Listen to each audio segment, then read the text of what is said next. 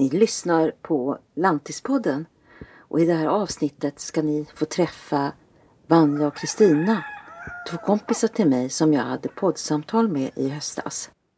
Långt borta på landet Där ligger det ett litet rödmålat hus med vita knutar. Där får jag värme och ljus. Här Är det som världen slutar? Långt borta på landet finns det inga stora otäcka städer Och eh, när det vanligaste hållet som jag kommer ifrån så kommer man ju liksom i en nedförsbacke och eh, så öppnar sig Svarttjärn och så står det Svarttjärn. Och jag kan känna att jag känner mig fortfarande glad varje Ja, jag gång. blev När du ser jätteglad det. när de skyltarna kom Dels upp. det, men Ja. varje gång jag kommer i Ja. den backen och Så så, du är så glad. ja, men det är någon lättnad, det är något lugnt. Så är det fortfarande. Ja. Och det, är, så är det, ju- det är ju samma från andra hållet, kommer jag också i en backe. Självklart. Med skylt. Ja, ja, ja. Och Visst. det är någonting liksom, åh. ja och, och, jag, och när man har varit ute och rest och varit Mm. borta ett tag och så man kommer ner för de här Ja, den eh, västra backen då om man säger så då. Och så liksom Yes! Mm. Säger det liksom bara i hjärtat på en. Så det är, alltså, men det har ju någonting. Här har man fött sina barn, här har man gått på stigarna i skogarna. Man, har träff, man har byggt upp sin gemenskap med både släktingar som är på längre och kortare håll på något vis. Och, och, och sen då fått goa Vänner. Ja, vi är ju inte bara våran släkt eller ingifta släkt och sånt utan det finns andra. himla mycket goda grannar som, som har kommit in i detta och jag tror att de har kommit in i gemenskapen. Kristina och Vanja har bott på landet sedan 80-talet. De har bott i olika familjekonstellationer men nu bor de som singlar i en liten by en och en halv mil från en tätort. Jag var nyfiken på att höra hur de resonerar kring sitt val av, av boende och liv. Så, så vi satt i Vanjas verkstad en höstkväll medan tuppen gal och hönorna kacklade. flyttade hit. Jag flyttade hit på 80-talet, men flyttade ni hit på 80-talet? Till Svarttjärn? Mm. Ja. Det gjorde det? ja, Ja. Vilket år alltså? För jag kom ju 86. jag med. Jaså? Mm. För det vet inte jag riktigt. 85 flyttade jag till Svarttjärn men jag flyttade till Dalsland tidigare. Mm. 85 blev det då. eh, 85. Svarttjärn ja. Mm. Men Mm. bestäm... Men vad är, var det en, är det en anledning till att, eh, att bo här? Att ni bor så nära? Så att det fanns jämnåriga? Ni var i samma sociala situation, eller hur? Och jag också. Jag tror att för mig blev det... Det är klart att huset som jag flyttade till var mina föräldrars sportstuga. Där jag hade varit alla sommarlov och alla sportlov och en hel del helger. Sen efter att jag hade gått min utbildning i Göteborg, jag blev färdig sjukgymnast 85 Mm. och Lars som jag levde med då, han blev färdig i Göteborg samma år och så skulle han plugga ett halvår i ut. Så då åkte jag från Årjäng dit på helgerna. Sen så blev det så att jag kände att jag kan lika gärna bo där åka till Årjäng och jobba för det är inte mer än fyra mil. Så hamnade jag där. Det var liksom tillfälligt mycket. Vad ska vi göra sen? Ja. Hur kom det sig att du bor i Svarttjärn?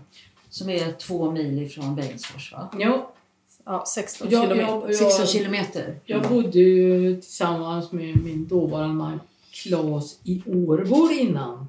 Och jag hade gärna kunnat tänkt mig att bo i Årbo utanför Bengtsfors. Ärtemark? Ja, precis. Jaha.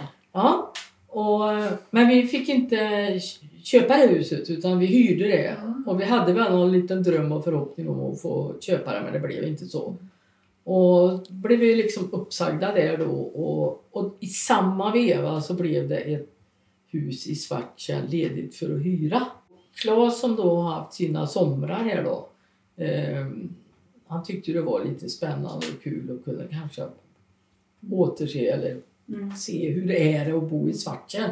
Och för mig var ju liksom bara det, ja, det är lika gärna som någonting annat. Det spelar ingen roll. Nej, jag, tycker, var jag vill ju bara bo på landet, det vet jag Du ville bo på landet? Ja, det, Men var det så för dig också Kristina, att du ville bo på landet? Det var hits här. Mm. Och eh, det är ju kopplat med så mycket positivt Mm. att vara här.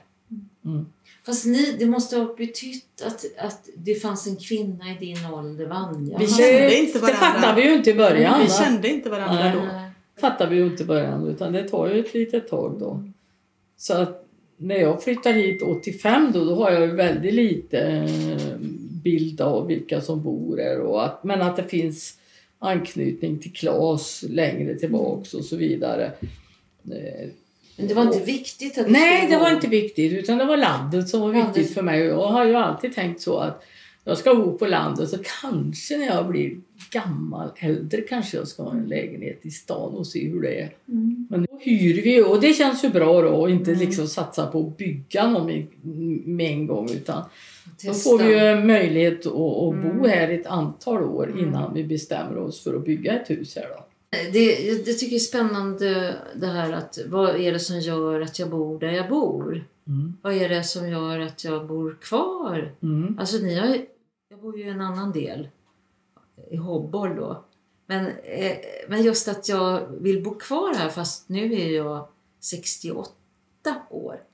Mm. Mm. Och jag vill bo kvar här. Mm. Ja, men, är det samma för dig, er, er också? Ja, Ni vill bo kvar? Ja, för mig, jag vill det nu. Eh, Men det har ju varit eh, det har ju varit en process för mig på senare år. För om vi går tillbaka till där vi var när jag flyttade hit. Då blev eh, jag kvar på något sätt. Eh, livet rullade på. Jag fick, jag fick jobb lite närmare. Jag, jag bytte arbetsplats. Eh, min dåvarande man fick jobb. Ehm, vi lärde känna varandra Mm. lite mer. Eh, och efter att bara... Efter att du separerade? Nej, vi Nej. är kvar på Nu är 80-talet. du kvar på Ja, okej. tills 80, 86 då så började vi lära känna varandra lite mer. Mm. Och sen blev det så att vi, eh, vi fick ju våra första barn 87, Mm. samma år. Och vi fick våra andra barn 90. Det tror jag knyter samman oss en hel del när man Ja. bor ute på landsbygden och är eh, nybliven mamma och så, så är det klart att det är mysigt att ha någon i samma situation och träffa och Mm, stötta varann och ha mysigt ihop. Och det finns mycket att vinna där. Och det, var ju, det är ju inte självklart ute på landet att man har någon Jag i samma situation. Nej. Så, nej. Jag kommer ihåg när jag träffade er på den här tjejgruppen. Mm. Då kom ni med era magar. Ni, Jaha! var, ni var gravida båda. Allihopa var gravida nästan, utom Ja. jag. Carolina är född i juli. Mm. Åsa i november och Joel i december. Mm. Det var nog en del magar. Det var ju inte direkt genomplanerat så Nej. från oss utan det var ju... Men, men det, liksom, var ju det, det ligger ju där i det här Det var vattenkopporna vill jag hävda. Först fick du vattenkoppor. Ja. Sen blev du gravid. Sen fick jag vattenkoppor och sen blev jag gravid. Ja, Nej, men eh, sen, sen blev det ju så att eh, då rotade vi oss här med barnen. Mm. Eh, Och i och för sig visst var det så. Vi hade inte aldrig någon skolskjuts till våra barn utan vi har ju varit tvungna att köra våra barn själva. Så det var ju rätt bökigt egentligen. Att ha barn och bo på Det skulle det landet. kunna ha varit. Men, Ja, men när ni tänker tillbaka så här på den Mm. tiden. Vad tänk, känns det då? då? Jag tänker, vi hade ju fördelen eh, att ha kontorsarbetstider. Eh, jag hade ju i alla fall det och det hade ju du också. Ja, och väldigt flexibel så, så jag kunde ju anpassa mina arbetstider. Det passade ju för oss att köra våra barn in till skolan. Det hade ju varit, varit något helt var- annat inne i Bengtsfors. Bengt. Det hade ju varit något helt annat om vi hade haft eh, arbete i, på någon av fabrikerna för då hade, då hade det blivit bökigare. Mm. För då hade det varit andra tider och man hade fått pussla. Men nu hade ju vi liksom eh, åtta till halv fem typ. Mm. Sen gjorde Och så- vi aktiva val. För det, egentligen tillhörde vi eh, en byskola. Mm. Och hade vi valt den skolan hade vi fått skolskjuts. Men vi valde att eh, våra barn skulle gå i Bengtsfors i en större skola. Och då, det var det som gjorde att vi fick eh, skjutsa själva också. Mm. Men jag såg ju det här resandet in till skolan och hämta och, och sådana saker redan när de, de gick ju innan skolåldern också hos dagmamma då, att det fanns en kvalitetstid i den lilla tiden Mm. i bilen. Mm. Där man liksom Precis. pratar ihop sig lite och Mm. vad man ska göra och Mm. ja, vad man har för planer och i eftermiddag då hämtar Mm. jag dig då och då. Och så, ja, hon Mm. får vi följa med och handla och så. Ja, mm, jo men det är okej. Ja, men så man, man har ju en 20 minuter på sig där som man kanske i en vanlig familj slänger i sig frukosten jättetidigt och rusar iväg till en skolbuss. Så fick vi lite tid där och Mm. prata ihop sig. Så det är mycket sådana saker som Du vill vända på det här Ja, transporterandet det var- det var- som något positivt. jag tänk- jag håller med dig om det. på det alltså. Jag tyckte också det. Jag, jag kommer ihåg en sån situation när Claes, då mannen i huset, har hunnit att dra iväg till jobbet. Och så... Eh, jag har ju två döttrar då, Åsa och Malin. Och så upptäcks det liksom väldigt tidigt på morgonen att någon eh, är sjuk, förkyld eller någonting sånt där. Och då kan man ju inte bara åka ifrån det barnet. Och så behöver ju... Då kan jag ju inte lämna mitt enda barn och sen skjutsa det andra till skolan. Men då ringer man ju till svärfarbror som, som bor då mm, 300 meter bort och säger jag kommer, säger han. Och så tar det två minuter så står han på trappan med pyjamas med överrock och gummistövlar på sig. och så skjutsar han iväg då liksom. va. Men det är ju också lite grann Ja. så här uh, Bullerby-känslan Ja. som vi har haft, att vi har haft närkontakten med... Jo, Det ett nätverk här. Ja. Alltså det, det, det är väldigt... Mm. Det, det tänker man på när man kommer till Svarttjärn. Här bor en massa kusiner och Mm. Bor Det har ju- farbror. Och, Det har ju vuxit fram. ja. Men när vi flyttade hit Ja men då, då, då fanns ju inte det nätverket. det, det, kom det ju fanns en efterhand. bror. Det fanns en storebror har till din man. Ja. Jag är ju någon slags återvändare på något sätt. Mm. Eh, det- En Mm, överhoppad generation. Ja. Ja. Och sen kom vi. Men, men sen fylldes det ju på då med till exempel din svärfar och hans fru. ja, de kom ju då när de pensionerar sig. Ja. Så flyttar de ju hit. Så, Mm, och det är en klassiker tycker jag på landsbygden. Att folk kommer hit när de blir pensionärer. mm. Men, men en del så, en del så ja. tycker ni inte det? Så kan det vara. Ja. Mm. In, flöde så. Det är lite rundgång så ja.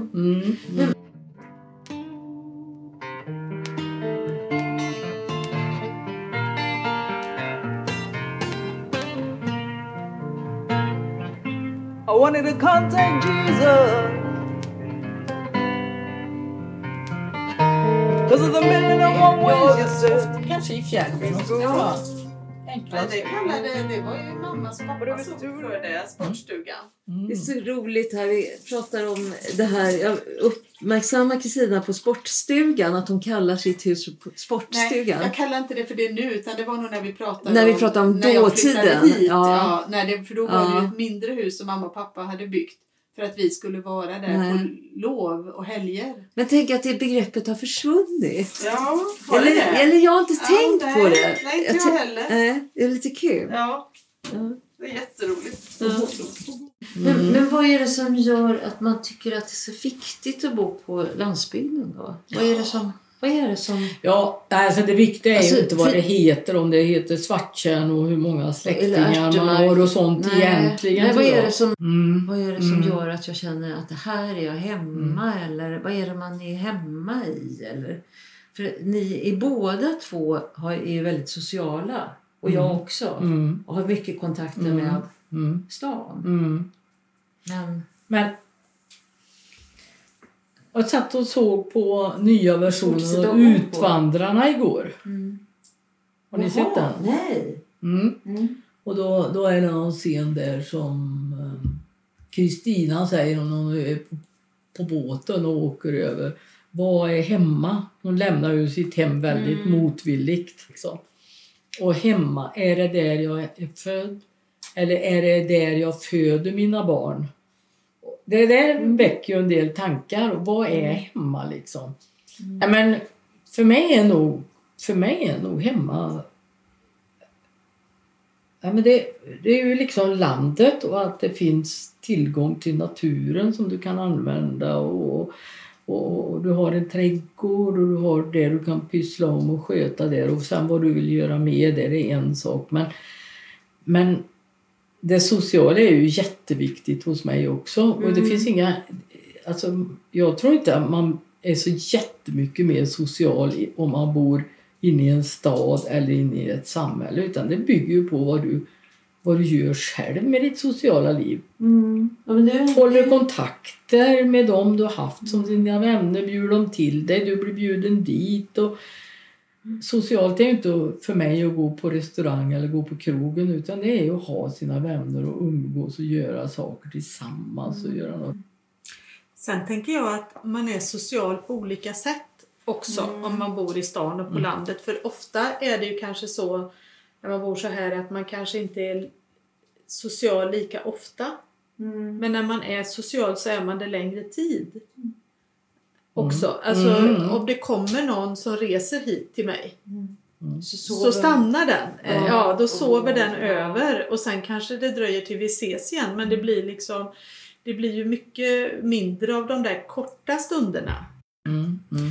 Men och tillbaka till det du sa, så jag har ju tänkt mycket på det, vad, vad som gör att jag känner mig hemma här. Och för mig tror jag att det är att det är den mest konstanta platsen i mitt liv. I och med att eh, jag flyttade en del som barn. Mm. Att det har varit rörligt liksom. Jag har flyttat runt i Sverige. Ja, nå, Ja. så att jag har ju ingen koll på var jag bodde mina första år. Det är, liksom, och, ja, Mm. det är klart jag vet, jag vet vad det är men det, det är ingenting som jag har kunnat återbesöka riktigt. Eh, men detta har varit en konstant för mig sedan jag var kanske 8-9 år. Mm. Så det, jag tror det är också en del Mm. att detta har verkligen varit Mm. det, den platsen som Precis. alltid Det känner jag igen. har funnits. Det känner jag igen.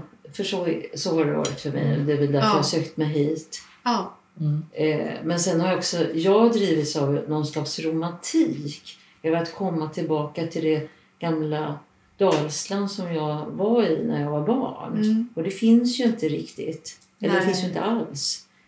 Nu hittade jag en bonde häromdagen. Ja. ja efter, efter lång letan.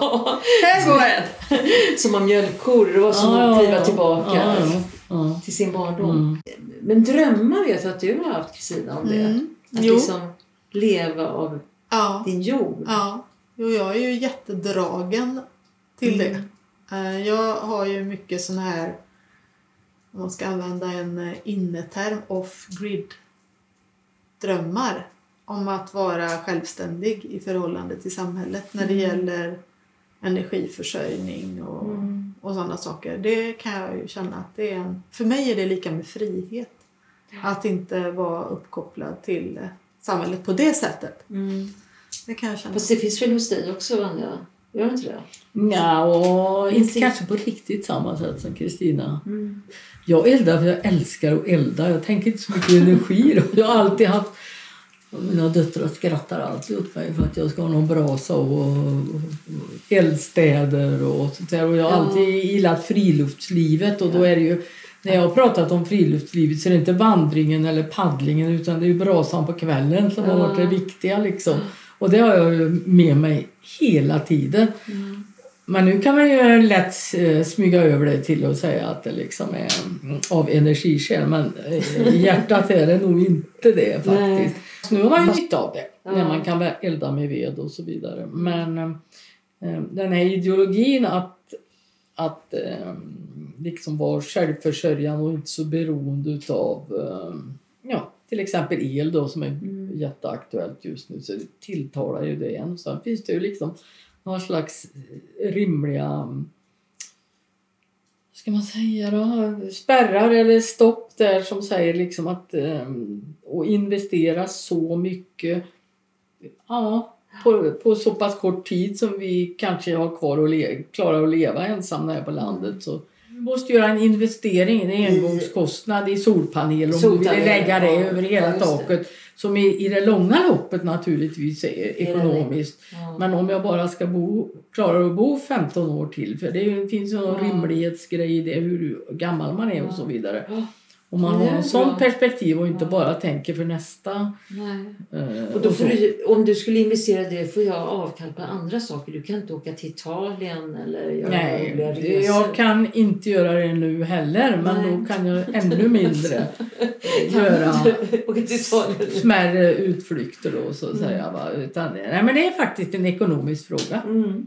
Krasst. Mm. Det tycker jag är så jävla Och det tråkigt tycker jag, på något ja, det vis. är skittråkigt Mm. men jag tycker att det är viktigt att det tas upp. För det är så mycket det här att det är hej och hå, vi ska flytta till landet. Men det är rätt dyrt att bo på landet också. Eller hur? Tycker ni inte det? Det är både och ja. Ja, det är Eller? både och. Jag tycker det också. Men det finns ju saker. Alltså det är ju, jag tror att det är också så kopplat till vem, vem man är och hur, det lever, hur man lever, tänker jag. Mm. För om man... Jag trivs ju. Help me to get in touch with the man who can make me dream again.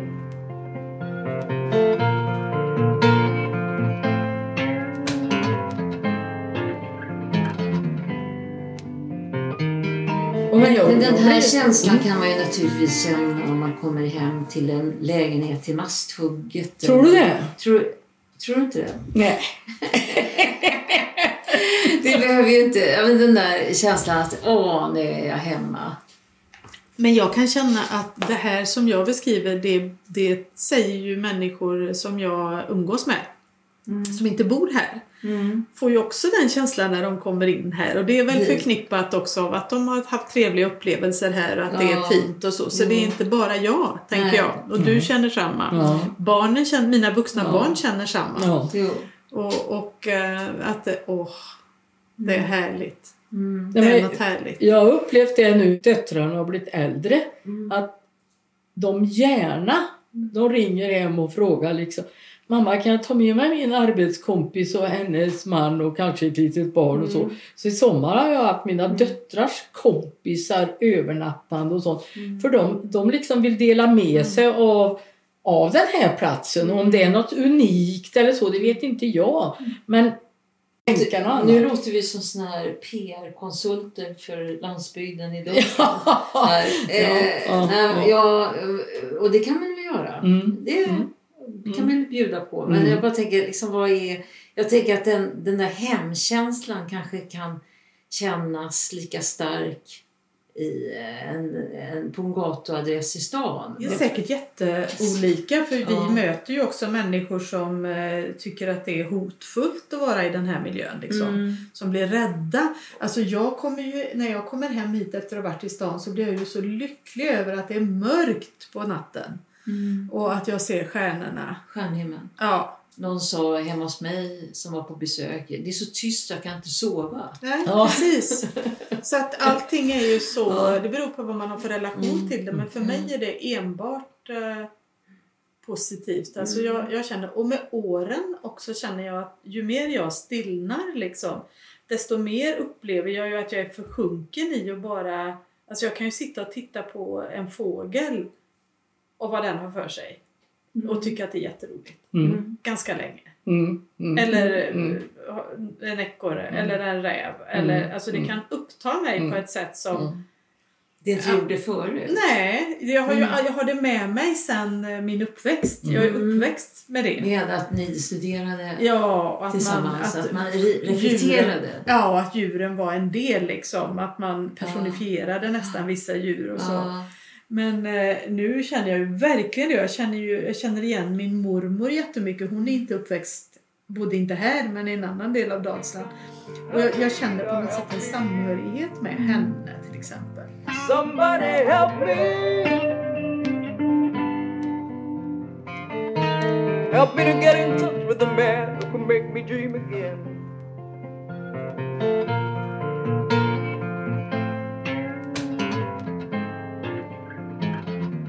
Men, men Vanja och Kristina, ni är ju väninnor och ni Mm. bor, ni är inte släkt. Alla andra är kusiner här. Mm. Så kan man säga ytligt. Så ser ju jag det när jag kommer och hälsar på er. Men vi har samma efternamn. Ja, ni har samma efternamn. Mm. Mm. Heter Leander. Mm. Men eh, ni är nu eh, i 60-årsåldern och så bor ni i olika hus här. Mm. Hur känns det idag? Ja, nu är det här, du beskrev det här med fågeln, att det upptar dig. Men liksom, ni upptar dig. Men liksom, ni singlar. Mm. Hur är det att vara singel i Svartjärn? Vilken jätteknepig fråga. Vi Mm. kan, vi kan klippa bort det sen. Det är väldigt svårt att relatera till hur det är att vara singel här jämfört med någon annanstans eftersom det är just här som, Som vi som är jag det. är singel. Men det som underlättar med att vara singel, alltså vi, vi har ju haft en god relation jättelänge. Mm. Men sen kan vi också säga att i samband med pandemin när det blev restriktioner på hur man skulle umgås så bestämde vi och det var du som sa det tror jag, att nu har jag bestämt att vi är familj. Mm. Så fint. vi behandlade varandra och vår relation som om vi var en familj. Och inte behövde gå och testa er tiden. nej. Ja, Nej men man fick ju bara umgås med liksom sin sambo och så. ja. Och då satt ju vi i varsitt hus och då var det ju enklare om vi kunde få lov att umgås Mm. Och vara Mm. liksom. Mm. Så att, ja men då sa vi ju det liksom, ja, men då kan vi väl se oss som det. Mm. Så Mm. vi relaterar den här restriktionen till vårat liv på det viset liksom. Mm. Ja, det var ju Ja, det jättebra. ni Mm. Ja, det, och det kändes Ja. väldigt bra att vi bestämde det liksom. Att vi äter ihop och vi gör ibland och vi gör vissa grejer ihop och vi har gjorde ju en del resor ihop Mm. och, och sådär över Ja, någon Vi- weekendresa, till- hyrde en stuga på, ja. och, och ut och promenera. Mm, Och, Men tyckte ni att det var påtagligt med coronatiden? Kändes det påtagligt? Det kändes påtagligt men för mig kändes det påtagligt på ett väldigt positivt sätt. för att jag, Alltså socialt påtagligt pratar jag nu. Ja, eftersom jag tycker det är skönt att, att vara mycket för mig själv. Och, Mm. och jag är privilegierad i det att jag kunde jobba Ja. hela tiden. Ja.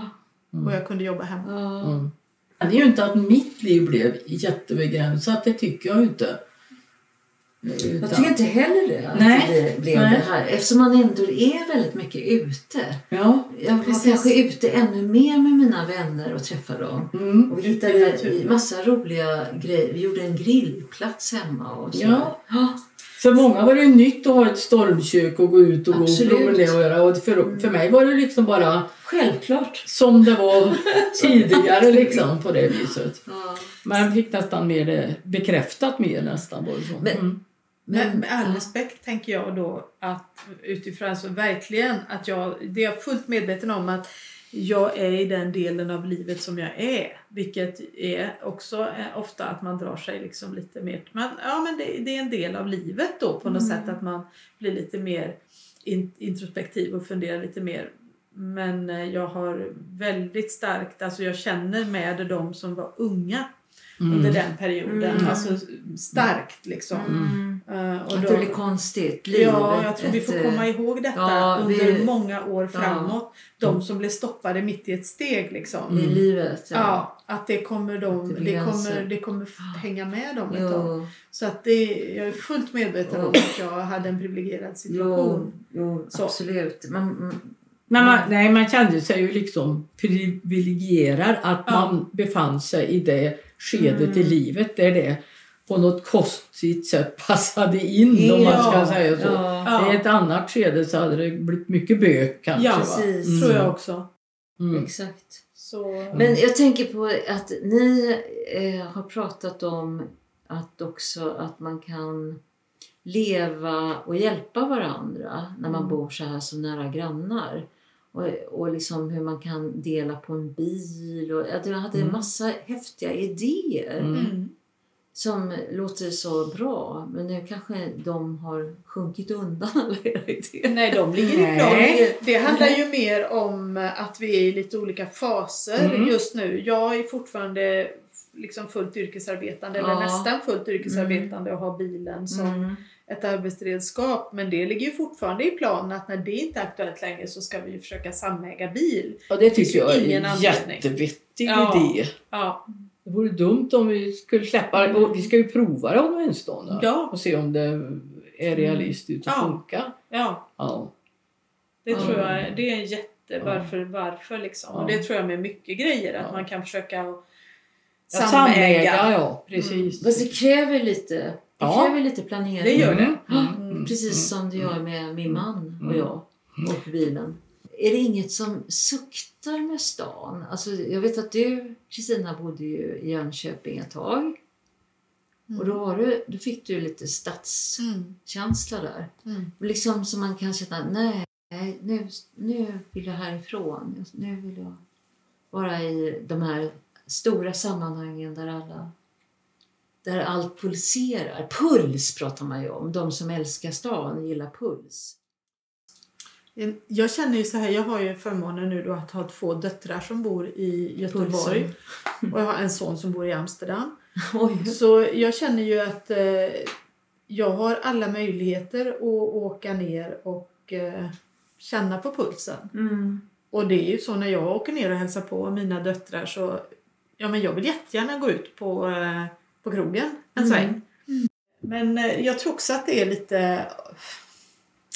Ja, men lite var jag är nu. Det, Var jag befinner mig i Ja. tiden och livet. Ja, och att det- eh, det är nu, inte jag jätte- behöver inte sitta på krogen. Nej, och sen så kan jag ju känna att alltså, ålder, Mm. ålder, om vi ska börja prata om det. Alltså jag hör sämre och det gör ju också att när man är ute så i de miljöerna så tycker jag det är jättesvårt att föra ett samtal faktiskt. Ja, alltså det, det för med sig sådana grejer också. Det är Ja, jätteroligt och man kan ha jättekul men, men jag blir trött utav det och då känner jag nej. Mm. Och sen tänker jag också att det... Jag har ju bott i stan i omgångar. Jag har bott i Göteborg länge, så Jönköping som du sa. Och jag vet inte om jag var ute jättemycket. Om jag tänker på teatrar, hur mycket var jag på teatrar? Ja. Det var inte så att jag sprang på teatrar liksom jämt. Så eh, nej, Mm. det är inte något sånt jag längtar Vanja, du då? Vad Mm. tänker du om det? Att du längtar Pulsen, pulsen. längtar efter pulsen. Ja, sitter du och längtar efter pulsen? Nej, det gör jag inte. Men jag tycker också som Kristina att det är kul att komma till stan och gå ut på någonting ibland. Och, och sen fattar jag inte vad det är man ska gå och göra och se utan man är ju lycklig om någon drar med en på någonting då. Och då är jag, jätte- tycker jag det är jättekul vad det än är nästan. Help me. Somebody help me. Help me to get in touch with the man who can make me dream again.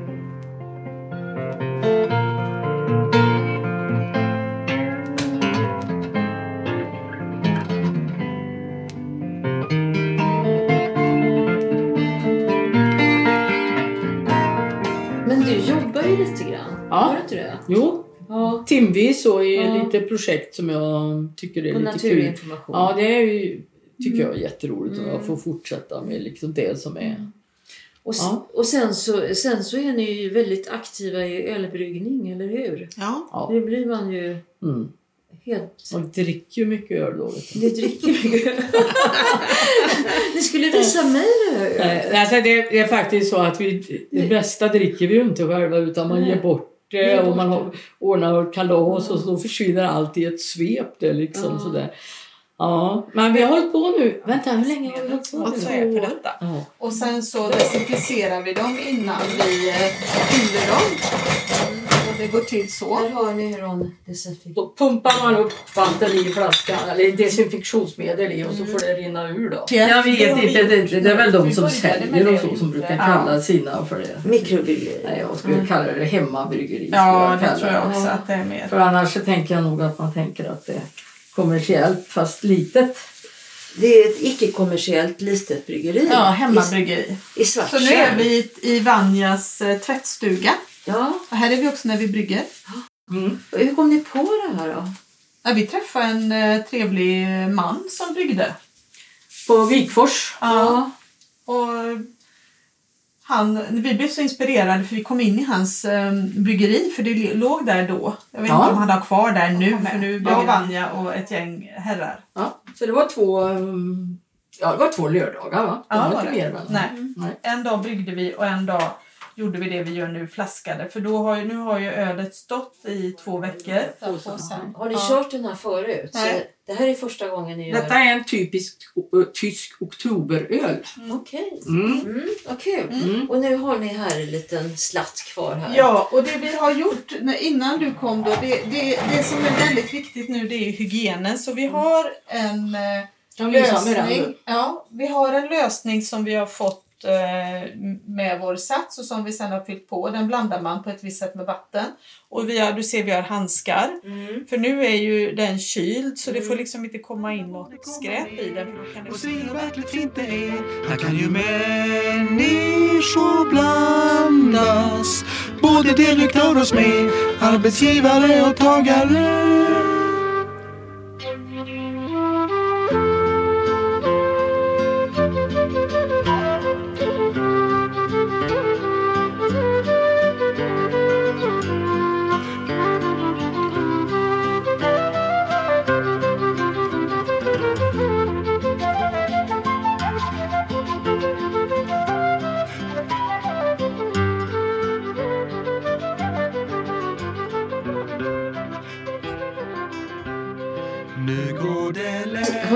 några sådana här eh, eh, landsbygdspolitiska eh, synpunkter? Liksom, så här borde, varför bor det så få personer på landsbygden? Hur ska man göra för att de ska... Men jag har aldrig liksom varit en glesbygdspolitiker eller landsbygdspolitiker utan det har nog varit lite större frågor som jämlikhet och ekonomi och mm, varför- rättvisefrågor och sånt. Och, nej men jag har aldrig tänkt liksom att eller jag har inte varit tillräckligt, jag har inte intresserat mig lika mycket för liksom Vad intressant! Nej, att, att bönderna ska ha så mycket, det tycker jag är mer en ekonomisk och rättvisesak och så än Mm. om du bor på landet eller bor i stan. Utan, Nej, De in- ja, men jag tycker man ska skapa förutsättningar för människor att kunna bo där man vill bo på något Mm. vis. Men jag har inte separerat landsbygden från stan eller det lilla samhället. För sen är ju människor så olika och väljer att bo på olika ställen Mm. av olika skäl. Men de, den frågan som jag kan tänka som ändå engagerar mig något så är det ju eh, att jag inte vill att det nedmonteras utan snarare bygger upp när det gäller kommunikationer. Eh, För att ta sig liksom till och från de mindre orterna. Det tror jag är en förutsättning för att få yngre personer att vilja Mm. Bo, bo kvar. bo kvar. Att Ja, man- att man kan ta sig därifrån och tillbaka. Men, men när man, det här att, som jag träffade en syrisk kvinna som undrar var alla människor är någonstans.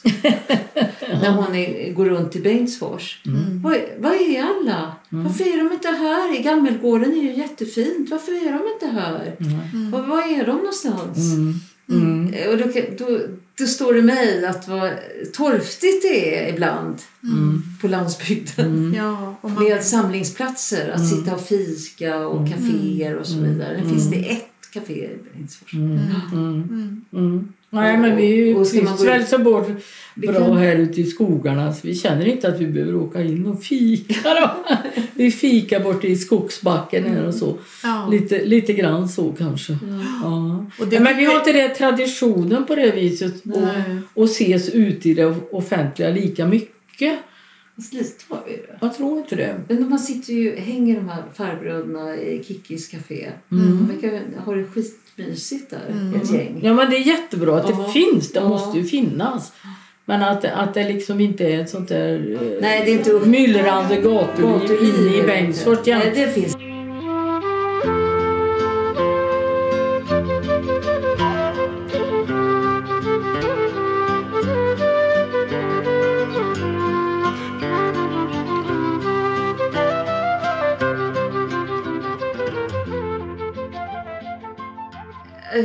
Så rolig den kommentaren. Ja, men jag kan väl inte tycka att det är så himla mysigt. Jo, det var när man gör de här jippona om städer. Eh, känner du igen det? Ja, du kommer ihåg vad det var du sa. Säg, Nej, jag du, ret. Jag, jag kan, du stördes över att nej, man... men jag kan tänka att många av de här småkommunerna försöker sätta sitt namn på kartan genom att ha en massa jippos där man lockar in folk från andra kommuner. Mm. Och det har jag aldrig förstått mig på för jag, då, jag känner att det ger inte särskilt mycket. Då är det mycket bättre att satsa på de som bor i kommunen. Jag tror att det är ett feltänk. Mm. Jag tror, jag tror, jag, jag, nej, jag vet inte. men alltså de som bor i kommunen är ju ambassadörer för de som ska kunna tänka sig att flytta in. Det är det bästa. jag menar om du har inne i ett samhälle 4000 invånare och de har ju släktingar och vänners vänner och allting. Och man, och det är ju så man kan locka hit dem. Det är ju inte någon check slogan eller någon tillfällig festival inne i samhället som gör att oj vad käckt det var här, hit flyttar vi. Utan det är ju någonting mycket mer genuint man letar Ja, efter. ja. Men sen, sen tycker jag inte det är fel att man har något kul, en påskparad där barnen får klä ut sig och händer saker. Det vore ju tråkigt om det blev så liksom. Utan det måste ju vara lite jippo ibland. Men vi ska ju inte tro att det är så vi får hit nya Det, medborgare. det, Kristina den gången vi satt och pratade om det, då, då, då var det så roligt för du sa men jag, om jag åker förbi Köping då flyttar jag dit bara för att de har den här Nej. Köpingdagen. Nej. Eller, Nej. Nej, det, alltså jag, jag det tror är att det är, helt annat som tar dig dit. ja, det är ett jättefel tänk tror jag att satsa på det. Det, är liksom, det ska vara trevligt. När får vi den här äppelkakan då? Ja, det, det tar vi Wow! Både direktör och smed Arbetsgivare och tagare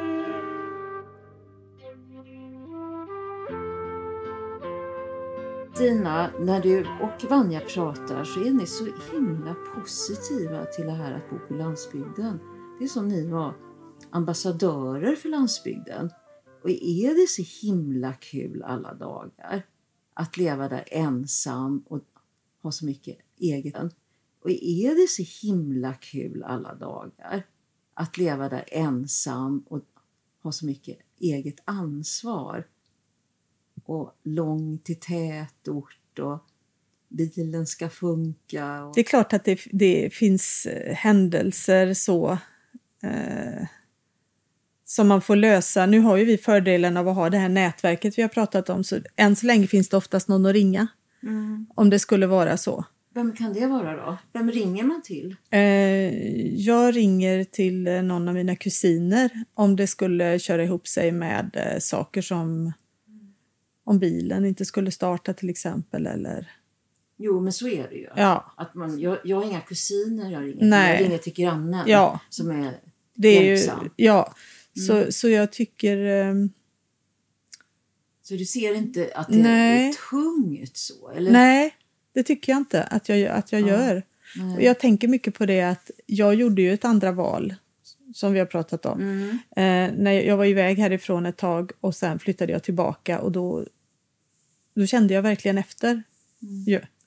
Och det, det står fast på något sätt. Alltså det, det känns fortfarande som det absolut bästa alternativet.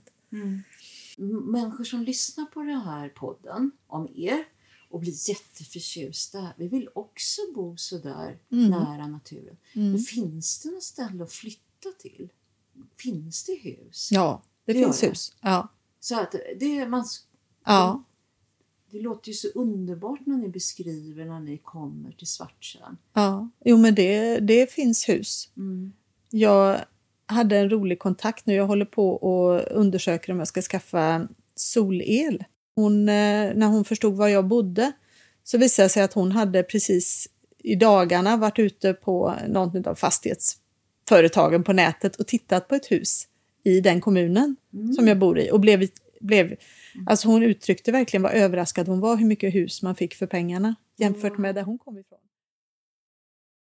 Ja, nej, men jag eh, kom hem i mörkret igår, eh, sent igår eftermiddag efter jag varit och besökt eh, Åsa, min dotter med familjen och kör över kullen här in mot Svarttjärn och eh, ser att det är ganska mörkt i stugorna. Folk är kanske borta och besöker någon eller så. Men så vänder jag på huvudet och så ser jag det huset som har stått nedsläckt länge nu där ingen har bott.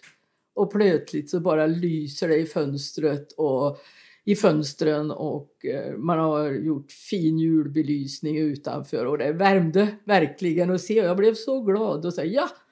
Och så vet jag nu då att det är ju en ung familj, en riktigt ung familj med barn som har flyttat dit. Jag tänkte vad kul, kanske man hör lite ljud därifrån eh, framöver och så. Nej men det, det gjorde mig jätteglad. Mm. vad härligt. Mm. Det vill vi se mer av. Ja, absolut.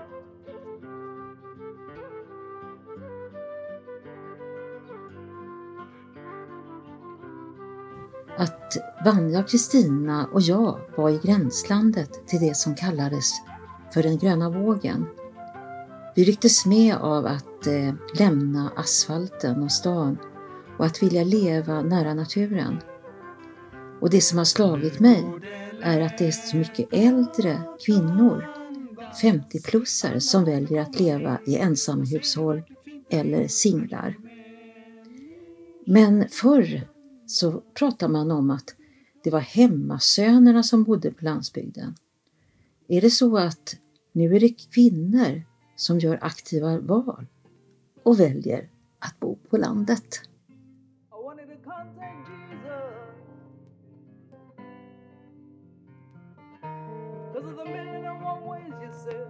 Ni har lyssnat på Lantispodden och jag som gjorde det här avsnittet, jag heter Helena Norén och det är jag som gör Lantispodden.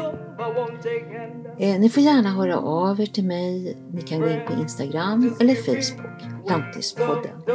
Välkomna igen och lyssna på Lantispodden. Hej.